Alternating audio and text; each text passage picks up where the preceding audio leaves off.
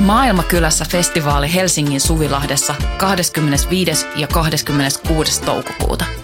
Luvassa mieletön kattaus musaa, rohkeita keskusteluja, 50 katuruokakeittiötä, järjestöjä ja toimintaa oikeudenmukaisen maailman puolesta. Vapaa pääsy ja avoin kaikille. Tuu mukaan. Rohkeus muuttaa maailmaa. Yhteistyössä Euroopan unioni, Kirkon ulkomaanapu ja Radio Helsinki.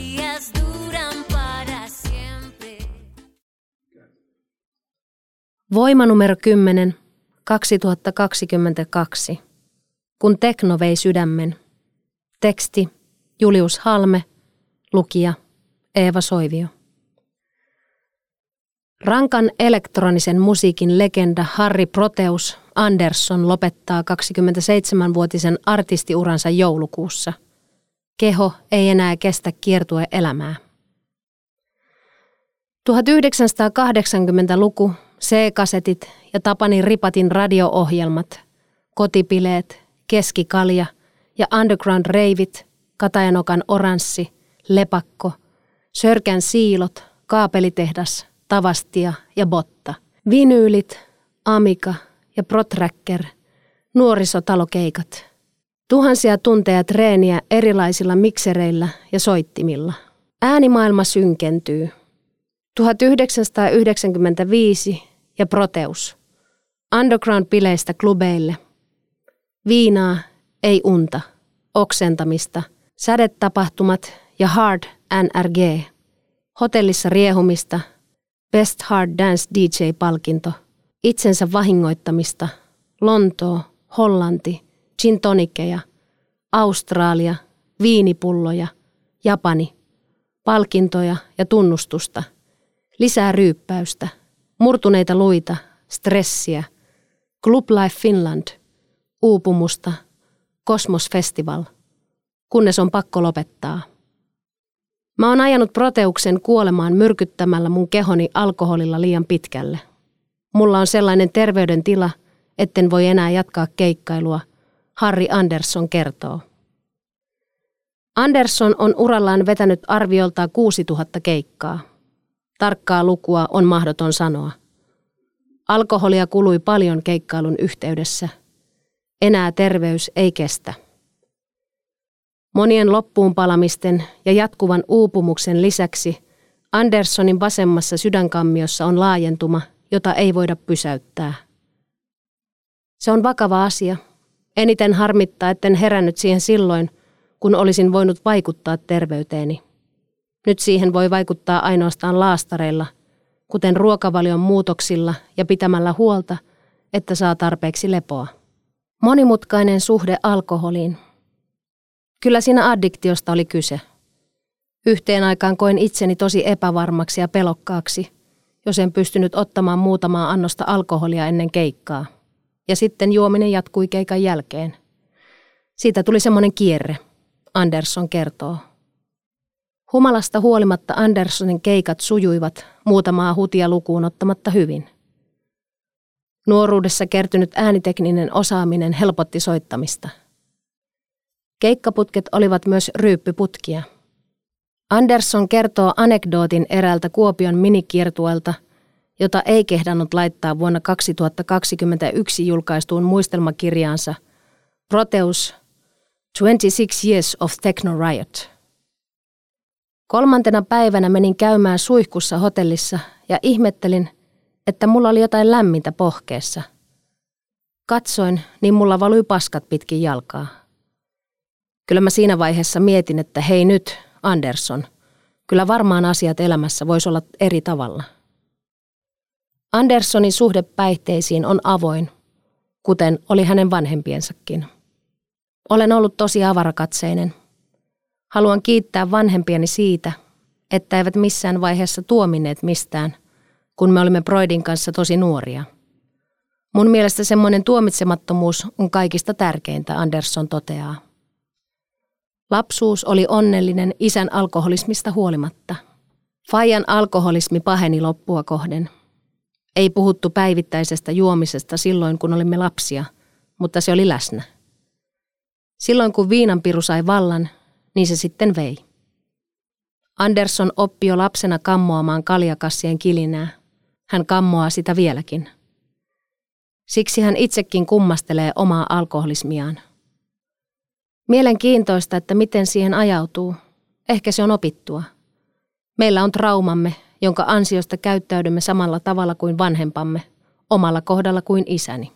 Mietin niitä aikoja, kun kävin Lahdessa keikoilla. Isä asui siellä ja halusi tulla mukaan.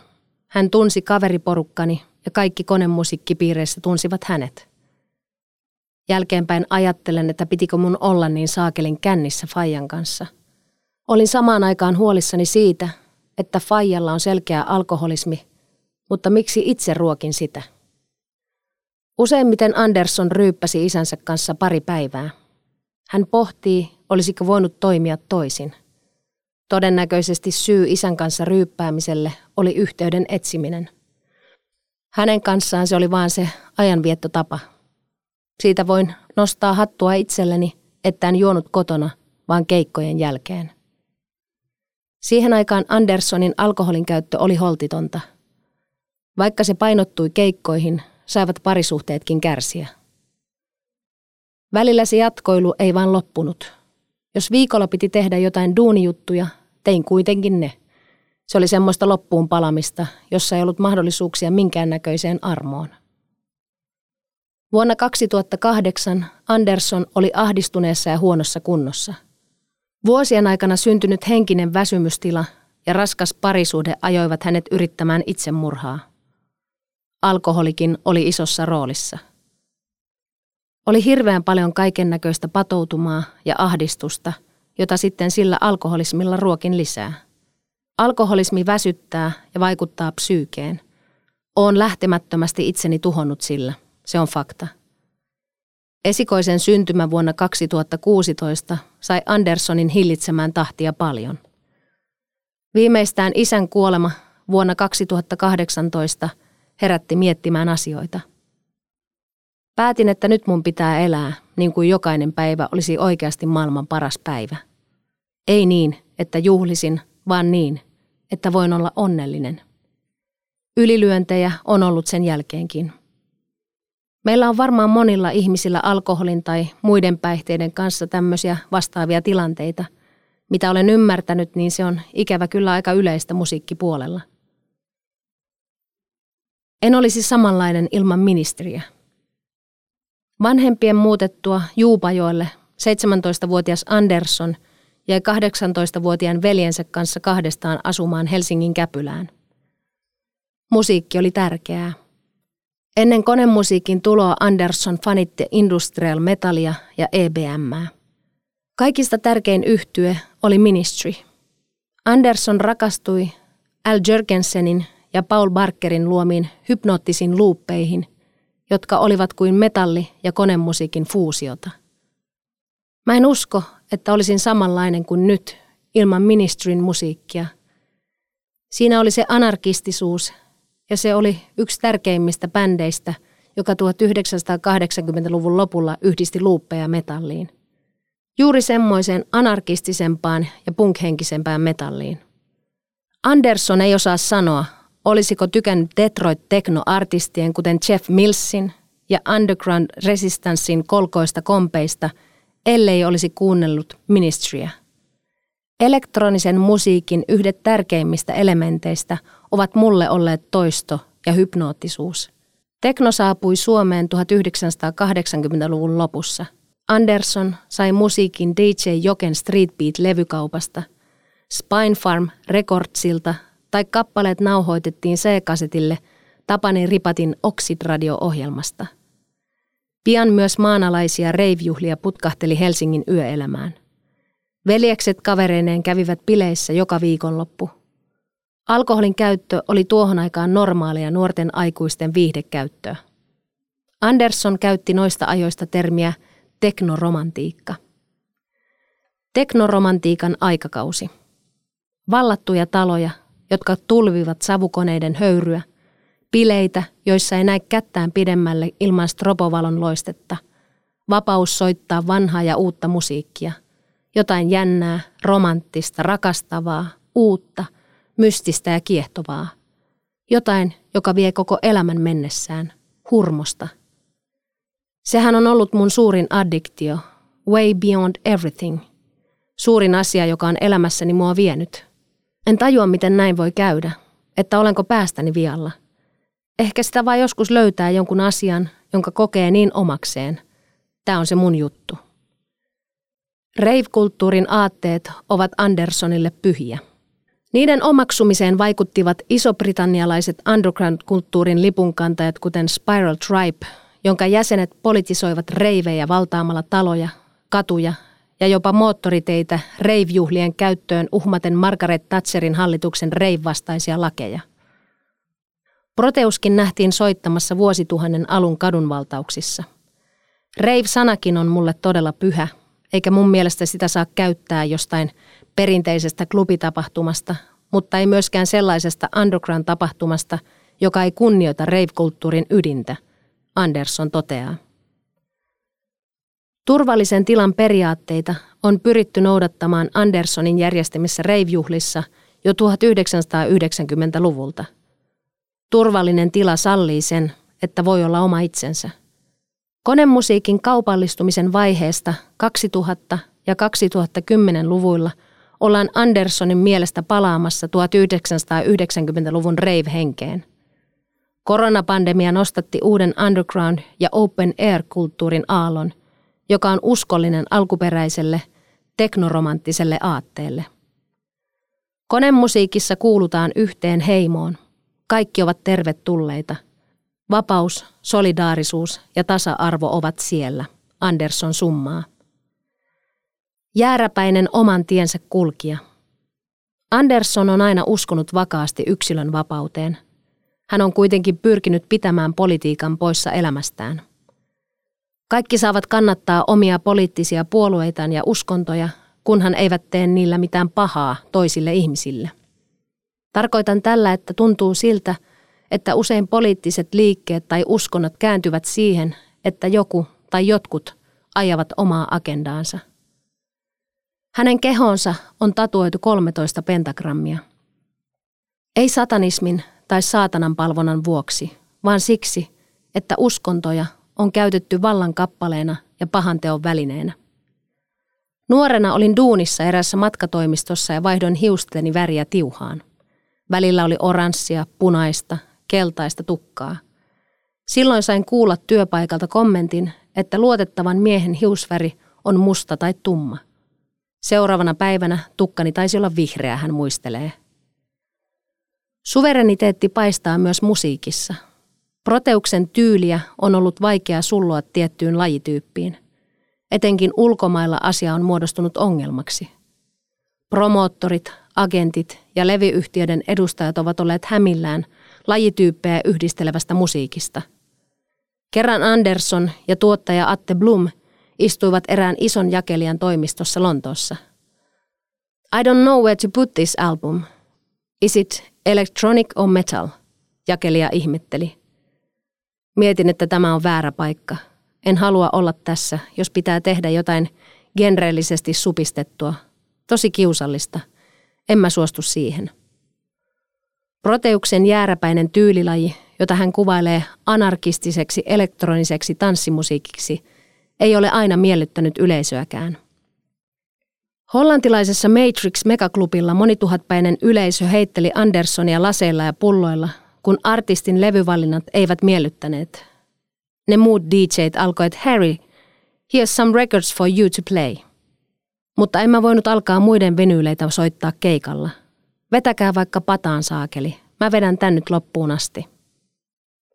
Epävarmuus lavashown takana. Andersonin herkkyys on vaikuttanut alkoholin käyttöön. Jollain pitää turruttaa. Herkkyys ja epävarmuus ovat todennäköisesti vaikuttaneet myös siihen, mitä lavalla on tapahtunut. Minkä takia proteus on ollut proteus? Miksi sen esiintyminen on ollut niin aggressiivista? Miksi olen murtanut luitani yli kymmenen kertaa keikalla? Miksi se on tilanteena mennyt niin äärimmäisyyksiin, että mun on pitänyt repiä itseni riekaleiksi – Anderson pohtii. Missään nimessä se ei ole itsevarmuutta, vaan räjähtävää epävarmuutta lavalla. Anderson kokee kuitenkin, ettei ole todistellut mitään yleisölle, vaan itselleen. Olen ollut tosi anteeksi antamaton itselleni. Siitä syntyi aika raskas soppa. Ulkomailla ihmisten odotukset lavashowsta olivat korkealla. Syntyi kierre, jossa piti koko ajan olla enemmän. Repiä ja riehua enemmän. Hyppiä korkeammalle. Addiktiohan sekin. Proteuksessa valinnut kaos ei kuitenkaan valunut muuhun elämään. Anderson ei juonut kotona, teki työnsä ja vaali ihmissuhteitaan. Ennemminkin se tuho on ollut siellä omassa itsessä. Lopettamisen haikeus ja vaikeus. Proteus soittaa viimeisen keikkansa kaapelitehtaan merikaapelihallissa 17. joulukuuta 2022. Lopetuspäätöksen Anderson teki jo vuonna 2019. Viimeisen keikan piti olla vuonna 2020, mutta koronapandemia viivästytti lopettamista. Kuluvana vuonna Anderson on keikkailut kiivaaseen tahtiin monenlaisissa paikoissa ja eri tyyleillä. Keikkoja on ollut klubeilla, underground-bileissä, festivaaleilla ja monissa maissa. Lähes jokainen Proteuksen soittama genre on saanut oman lopetuskeikkansa. On ollut tosi nastoja juttuja – Esimerkiksi Tampereen kovaytimen Underground Speedcore-bileet ja Weekend-festivaalit olivat samana viikonloppuna peräkkäisinä päivinä. Suomalaisista elektronisen musiikin tapahtumista ne ovat aika ääripäitä, kun puhutaan, että 200-1000 tempon musiikin puhtaasta underground-tapahtumasta mennään Suomen suurimpaan, jollain tavalla tanssimusiikkia toistavaan festariin, Anderson naureskelee. Alkoholin käyttö on nykyään minimissä – Raivoraittiiksi Anderson ei aio alkaa, vaan hän pidättää itsellään luvan repäistä halutessaan, kantaen tietenkin myös vastuun siitä. Kaapelitehtaan keikkaa hän odottaa kauhun sekaisin tuntein. Lopettaminen on yksi suurimmista peloistani. Se voi iskeä aika lujaakin. Toki se voi olla myös helpotus. Ollaan kuilun edessä. Nyt mun maailma muuttuu. Siinä on paljon pureskeltavaa. Proteuksen kuolema pelottaa. Kun keikkaileva proteos kuolee, sitä ei enää ole. Se on vain muistoja. Kyllä mä musiikkia tulen tekemään ja järjestämään tapahtumia, en katoa siitä kulttuurista. Välillä Anderson herää öisin tuskanhiessä miettimään proteuksen viimeistä hetkeä kaapelin lavalla. Mutta täytyy varmaan kantaa sinne lavalle, kun jännittää niin kauheasti. Anderson on 45-vuotias. 27 vuotta siitä on paljon – elämäntyön mittainen.